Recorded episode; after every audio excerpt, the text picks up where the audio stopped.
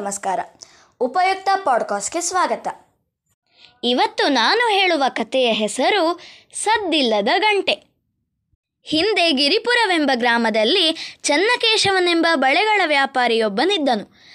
ಅವನ ಹತ್ತಿರ ಎಲ್ಲಿಗೆ ಬೇಕಾದರೂ ಬಳೆಗಳನ್ನು ಸಾಗಿಸಿಕೊಂಡು ಹೋಗಲು ತಕ್ಕ ಗಾಡಿ ಇತ್ತು. ಗಾಡಿಯಲ್ಲಿ ಅವನು ಬಳೆಗಳನ್ನು ಅಲಂಕರಿಸಿ ಇಟ್ಟುಕೊಂಡು ಹೋಗುತ್ತಾ, ಬಳೆಯಮ್ಮ, ಬಳೆ, ಬಣ್ಣ ಬಣ್ಣಗಳ ಬಳೆ ಎಂದು ಕೂಗುತ್ತಾ ಗಾಡಿಗೆ ಕಟ್ಟಿದ ಗಂಟೆಯನ್ನು ಆಗಾಗ ಮೊಳಗಿಸುತ್ತಿದ್ದ. ಆ ಗಂಟೆಯಿಂದ ಹೊರಡುವ ಧ್ವನಿ ಬಹಳ ಇಂಪಾಗಿರುತ್ತಿತ್ತು. ಒಂದು ದಿನ ಚನ್ನಕೇಶವನಿಗೆ ಒಳ್ಳೆಯ ವ್ಯಾಪಾರವಾಗಿ ತುಂಬ ದೂರದವರೆಗೆ ಹೋಗಿ ಒಳ್ಳೆಯ ಲಾಭ ಸಂಪಾದಿಸಿಕೊಂಡು ಹಿಂತಿರುಗಿ ಮನೆಗೆ ಬರುವಾಗ ದಾರಿಯಲ್ಲೇ ಕತ್ತಲಾಯಿತು. ದಾರಿಯ ಬದಿಯಲ್ಲಿ ದೊಡ್ಡದೊಂದು ಹುಣಸೆ ಮರವಿತ್ತು. ಆ ಮರದ ಮೇಲೆ ಒಂದು ಭೂತವು ಬಂದು ಸೇರಿತ್ತು. ಅದೊಂದು ತಂಟೆಗಾರ ಭೂತ. ಯಾರ ಮುಂದೆ ಗಲಾಟೆ ಮಾಡಿ ಕಾಟ ಕೊಡಬೇಕೆಂದು ಅದು ಆಲೋಚಿಸಿಕೊಂಡಿರುವಾಗ ಗಂಟೆ ಮೊಳಗಿಸಿಕೊಂಡು ಬಳೆಗಳ ಗಾಡಿಯೊಂದಿಗೆ ಬರುವ ಚನ್ನಕೇಶವನನ್ನು ಅದು ನೋಡಿತು. ಭೂತವು ಆ ದಿನದವರೆಗೂ ಗಂಟೆಯನ್ನೇ ನೋಡಿರಲಿಲ್ಲ. ಅದರ ಶಬ್ದವು ಅದಕ್ಕೆ ಗೊತ್ತೇ ಇಲ್ಲ. ಆ ಗಂಟೆಯ ಆಕಾರವು ಅದರಿಂದ ಹೊರಡುವ ಧ್ವನಿಯು ಬಹಳ ಒಳ್ಳೆಯದಾಗಿರುವುದೆಂದು ಅದಕ್ಕೆ ತೋರಿತು. ಕುತೂಹಲದ ಆಕರ್ಷಣೆಗೆ ಒಳಗಾಯಿತು ಆ ಭೂತ. ಕೂಡಲೇ ಅದು ಗಾಳಿಯಲ್ಲಿ ತೇಲಿ ಬಂದು ಚಕ್ಕನೆ ಬಳೆಗಾಡಿಯ ಗಂಟೆಯನ್ನು ಎಳೆದುಕೊಂಡು ಮಾಯವಾಗಿ ಹೋಯಿತು. ಭೂತವನ್ನು ನೋಡಿದ ಚನ್ನಕೇಶವನು ಹೆದರಿ ಕಂಪಿಸಿ ಬೇಗ ಬೇಗನೆ ಮುಂದೆ ಸಾಗಿ ಊರಕಟ್ಟೆ ಮರದ ಬುಡದಲ್ಲಿ ಹರಟೆ ಹೊಡೆಯುತ್ತಿದ್ದವರನ್ನು ನೋಡಿ ಒಂದು ಭೂತವು ತನ್ನ ಗಂಟೆಯನ್ನು ಎಳೆದುಕೊಂಡು ಹೋಯಿತೆಂದು ಹೇಳಿದ. ಆದರೆ ಅಲ್ಲಿದ್ದವರಾರು ಚನ್ನಕೇಶವನ ಮಾತನ್ನು ನಂಬಲಿಲ್ಲ. ಯಾವುದಾದರೂ ಪೋಕರಿ ಹುಡುಗ ಈ ಕೆಲಸವನ್ನು ಮಾಡಿರಬೇಕೆಂದು, ನಿಜವಾದ ಭೂತವನ್ನು ತಾವು ನೋಡಿಲ್ಲವೆಂದು ಭೂತವಿರುವುದೇ ಸುಳ್ಳೆಂದು ನಕ್ಕರು. ಮರುದಿನದಿಂದ ಪ್ರತಿದಿನವೂ ಬಂಡಿಯಲ್ಲಿ ಮಿಠಾಯಿಗಳನ್ನು ಮಾರುವ ಚಾಮಯ್ಯನ ಬಂಡಿಯ ಗಂಟೆಗಳು ಮಕ್ಕಳಿಗೆ ಪಾಠ ಕಲಿಸುವ ಮಾಸ್ತರರು ಶಾಲೆಯ ಜಗಲಿಯಲ್ಲಿಟ್ಟ ಗಂಟೆಯು ಹೀಗೆ ಅನೇಕ ಮನೆಗಳಲ್ಲಿದ್ದ ಗಂಟೆಗಳು ಮಾಯವಾದವು. ಊರಿನವರು ಚನ್ನಕೇಶವನು ಹೇಳಿದ ಮಾತು ನಿಜವೇನೋ ಎಂಬ ಅನುಮಾನದಲ್ಲಿರುವಾಗ ಕೆಲವೇ ದಿನಗಳಲ್ಲಿ ಅವನ ಮಾತು ನಿಜವೇ ಎಂದು ಗೊತ್ತಾಗಿ ಹೋಯಿತು. ಅದು ಹೇಗೆ ಗೊತ್ತಾಯಿತೆಂದರೆ, ಭೂತವು ತಾನು ಕದ್ದುಕೊಂಡ ಎಲ್ಲ ಗಂಟೆಗಳನ್ನು ಮಾಲೆ ಮಾಡಿ ಕೊರಳಲ್ಲಿ ಹಾಕಿಕೊಂಡು ರಾತ್ರಿಯ ಹೊತ್ತಿನಲ್ಲಿ ಊರುಗಳ ನಡುವೆ ಆಕಾಶದಲ್ಲಿ ಗಾಳಿಯಲ್ಲಿ ತೇಲುತ್ತಾ ಲಾಗ ಹಾಕುತ್ತಾ ಪಲ್ಟಿ ಹೊಡೆಯುತ್ತಿದ್ದಿತು. ಆಗ ಒಂದೇ ಸಾರಿಗೆ ಹೊರಡುವ ಬೇರೆ ಬೇರೆ ಸ್ವರಗಳ ಗಂಟೆ ಶಬ್ದ ಎಷ್ಟು ಕೇಳಿದರೂ ಅದಕ್ಕೆ ತೃಪ್ತಿಯೇ ಇಲ್ಲ. ಇದರಿಂದಾಗಿ ಊರ ಜನರಿಗೆ ರಾತ್ರಿಯಲ್ಲಿ ನಿದ್ದೆಯೇ ಇಲ್ಲದಂತಾಯಿತು. ಭೂತವು ಮಾತ್ರ ರಾತ್ರಿ ಪೂರ ಗಂಟೆಗಳ ಶಬ್ದದಲ್ಲಿ ವಿನೋದಿಸುತ್ತಾ ಹಗಲಿಡೀ ಹುಣಸೆ ಮರದ ಮೇಲೆ ಸ್ವಸ್ಥವಾಗಿ ನಿದ್ದೆ ಮಾಡುತ್ತಿತ್ತು. ಈ ಗಂಟೆಗಳ ಭೂತದಿಂದ ಹೇಗೆ ಪಾರಾಗಬೇಕೆಂದು ಯಾರಿಗೂ ಗೊತ್ತಾಗಲಿಲ್ಲ. ಬಹು ದೊಡ್ಡ ಮಂತ್ರಗಾರನಾದ ಮುರುಡಯ್ಯನು ಆ ಗಂಟೆಗಳ ಹರಟೆ ಭೂತವನ್ನು ಓಡಿಸಿಬಿಡುತ್ತೇನೆಂದು ಎಲ್ಲರ ಮುಂದೆ ಎದೆ ತಟ್ಟಿ ಹೇಳಿದನು. ಜನರು ಯಥಾಶಕ್ತಿಯಾಗಿ ಅವನಿಗೆ ಹಣವನ್ನು ಕೊಟ್ಟರು.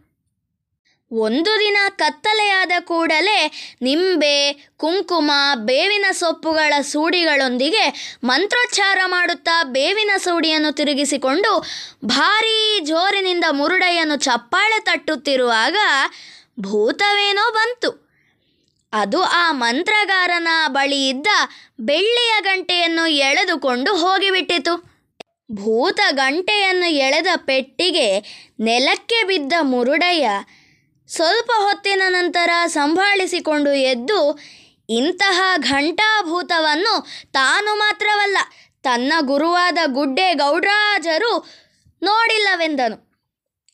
ತನ್ನ ಮಂತ್ರಗಳು ಕೆಡುಕು ಮಾಡುವ ದೊಡ್ಡ ದೊಡ್ಡ ಭೂತಗಳ ಮೇಲೆ ತಾಗುತ್ತವೆ ಹೊರತು ಇಂತಹ ಚಿಲ್ಲರೆ ಪಲ್ಲರೆ ಹುಡುಗಾಟದ ಭೂತಗಳ ಮೇಲೆ ಪರಿಣಾಮ ಮಾಡುವುದಿಲ್ಲವೆಂದು ಹೇಳಿ ತನ್ನ ಗಂಟೆತ್ತಿಕೊಂಡು ಬೇಗನೆ ಮನೆ ಸೇರಿಕೊಂಡನು. ಇಂತಹ ಇಕ್ಕಟ್ಟಿನ ಸಮಯದಲ್ಲಿ ಪಟ್ಟಣದಲ್ಲಿ ಓದಿಕೊಳ್ಳುತ್ತಿದ್ದ ವಸಂತನೆಂಬ ಯುವಕನು ಆ ಊರಿನಲ್ಲಿರುವ ಬಂಧುಗಳ ಮನೆಗೆ ಬಂದನು. ಆಗ ಗಂಟೆಗಳ ಭೂತವು ತನಗೂ ತನ್ನ ಊರಿನವರಿಗೂ ನಿದ್ದೆ ಬಾರದಂತೆ ಮಾಡುವುದು ಅವನ ಅರಿವಿಗೆ ಬಂತು. ವಸಂತನು ಧೈರ್ಯಶಾಲಿ ಮಾತ್ರವಲ್ಲದೆ ಬಹಳ ಬುದ್ಧಿವಂತನೂ ಆಗಿದ್ದನು. ಅಂತೆಯೇ ಅವನು ಆ ಗಂಟೆಗಳ ಭೂತವನ್ನು ಊರು ಬಿಟ್ಟು ಓಡಿ ಹೋಗುವ ಹಾಗೆ ಮಾಡಲು ಉಪಾಯವೇನೆಂದು ಆಲೋಚಿಸತೊಡಗಿದನು. ಒಂದು ದಿನ ರಾತ್ರಿ ವಸಂತನು ದೊಡ್ಡದೊಂದು ಗಂಟೆಯನ್ನು ಹಿಡಿದುಕೊಂಡು ಆಗಾಗ ಮೊಳಗಿಸುತ್ತಾ ಬೀದಿಗಳಲ್ಲಿ ತಿರುಗತೊಡಗಿದನು. ಅವನು ಊಹಿಸಿದ ಹಾಗೆಯೇ ಗಂಟೆಗಳ ಭೂತವು ಗಾಳಿಯಲ್ಲಿ ತೇಲುತ್ತಾ ಅವನ ಮುಂದೆ ಇಳಿಯಿತು. ವಸಂತನು ಅದನ್ನು ನೋಡಿ ಸ್ವಲ್ಪವೂ ಹೆದರದೆ ಗಟ್ಟಿಯಾಗಿ ನಿಂತನು. ಆಗ ಆ ಭೂತವು ತನ್ನ ದೊಡ್ಡ ದೊಡ್ಡ ಕಣ್ಣುಗಳನ್ನು ಚಕ್ರದಂತೆ ತಿರುಗಿಸುತ್ತಾ ಬಾಯಿ ತೆರೆದು ಬೆಂಕಿಯನ್ನು ಊದತೊಡಗಿತು. ವಸಂತನು ಅದನ್ನು ನೋಡಿ ನಗುತ್ತಾ, ನಿನ್ನ ಬಾಯಿಯ ಬೆಂಕಿ ಇದೆಯಲ್ಲ, ಅದು ಸುತ್ತಲಿರುವ ಪಂಚಭೂತಗಳಲ್ಲೊಂದು. ಇನ್ನೂ ಸ್ವಲ್ಪ ಹೊತ್ತು ಬೆಂಕಿ ಉರಿಸು. ಈ ಚಳಿಗಾಲದಲ್ಲಿ ಖರ್ಚಿಲ್ಲದೆ ಚಳಿ ಕಾಯಿಸಿಕೊಳ್ಳಬಹುದು, ಎಂದನು. ಆ ಮಾತು ಕೇಳಿ ಗಂಟೆಗಳ ಭೂತವು ಬೆಪ್ಪಾಗಿ ಬಾಯಿಯಿಂದ ಬೆಂಕಿ ಊದುವುದನ್ನು ನಿಲ್ಲಿಸಿ, ಎಲ ಊರ ಜನರು ನನ್ನನ್ನು ನೋಡಿದ ಕೂಡಲೇ ತಮ್ಮಲ್ಲಿದ್ದ ಗಂಟೆಯನ್ನು ನನ್ನ ಕೈಗೆ ಬಿಸುಟು ಓಡಿ ಹೋಗುತ್ತಾರೆ. ನಿನ್ನ ಕೈಯಲ್ಲಿರುವ ಗಂಟೆಯ ಶಬ್ದ ಚೆನ್ನಾಗಿದೆ. ನಿನ್ನ ಪುಣ್ಯ ಬದುಕಿಕೊಂಡೆ. ಅದನ್ನು ನನಗೆ ಕೊಟ್ಟು ಹೋಗಿಬಿಡು ಎಂದಿತು ಹಾಗೆ ಗಂಟೆ ಕೊಟ್ಟರೆ ನಿನಗೇನೂ ಪ್ರಯೋಜನವಿಲ್ಲ. ಇದನ್ನು ಶಬ್ದ ಮಾಡಲು ನಿನಗಾಗದು, ಎಂದನು ವಸಂತ. ಏನು? ಶಬ್ದ ಹೊರಡಿಸಲು ನನಗಾಗದೆ. ನೋಡುತ್ತಿದ್ದೀಯಲ್ಲ, ನನ್ನ ಕೊರಳಿನಲ್ಲಿ ಎಷ್ಟು ಗಂಟೆಗಳಿವೆ? ಇವುಗಳದ್ದೆಲ್ಲ ಶಬ್ದ ಬಾರಿಸುತ್ತೇನೆ ನಿನ್ನ ಕಿವಿ ತೂತಾಗುವ ಹಾಗೆ ಶಬ್ದ ಹೊರಡಿಸುತ್ತೇನೆ, ಎಂದು ಭೂತವು ಗಂಟೆಗಳ ಶಬ್ದ ಹೊರಡಿಸಿತು. ಸರಿ, ಈ ಗಂಟೆಯನ್ನು ನಿನಗೆ ಕೊಡುತ್ತೇನೆ.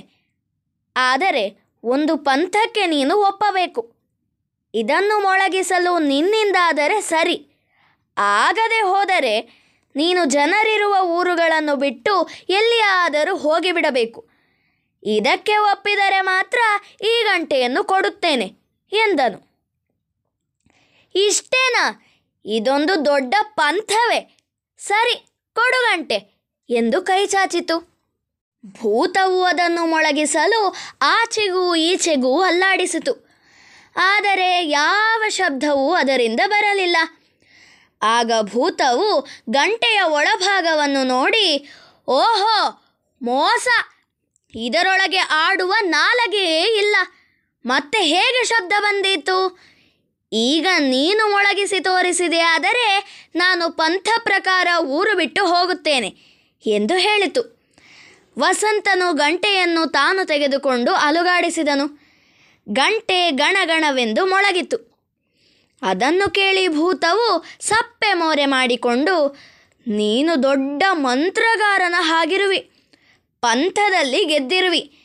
ಹೇಳಿದ ಪ್ರಕಾರ ಈಗಲೇ ಊರುಗಳನ್ನು ಬಿಟ್ಟು ಹೋಗಿಬಿಡುತ್ತೇನೆ ಎಂದು ಹೇಳಿ ಭೂತವು ಆಕಾಶಕ್ಕೆ ಹಾರಿ ಎತ್ತಲೋ ಮಾಯವಾಯಿತು. ವಸಂತನು ತನ್ನೊಳಗೆ ನಗುತ್ತಾ ಮನೆಗೆ ಹಿಂತಿರುಗಿದನು. ಅವನು ಹೊರಗೆ ಕಾಣದಂತೆ ಅಂಗಿಯೊಳಗೆ ಕೈಗೆ ಕಟ್ಟಿಕೊಂಡಿದ್ದ ಒಂದು ಗಂಟೆಯನ್ನು ಮನೆಯೊಳಗೆ ಬಂದು ಬಿಚ್ಚಿಟ್ಟನು. ಕೈ ಕದಲುವಾಗ ಭೂತಕ್ಕೆ ಕೇಳಿಸಿದ್ದು ಆ ಗಂಟೆಯ ಶಬ್ದ. ಭೂತಕ್ಕೆ ಆ ಸಂಗತಿ ತಿಳಿದುಕೊಳ್ಳುವಷ್ಟು ಜ್ಞಾನವಿಲ್ಲದೆ ಹೋದದ್ದು ಊರಿನವರ ಪುಣ್ಯ. ಪುಟಾಣಿ ಕತೆ ಪ್ರಸ್ತುತಪಡಿಸಿದವರು ಅವನಿಶ್ರೀ ಕೊಳಮರ್ವ. ಧನ್ಯವಾದಗಳು.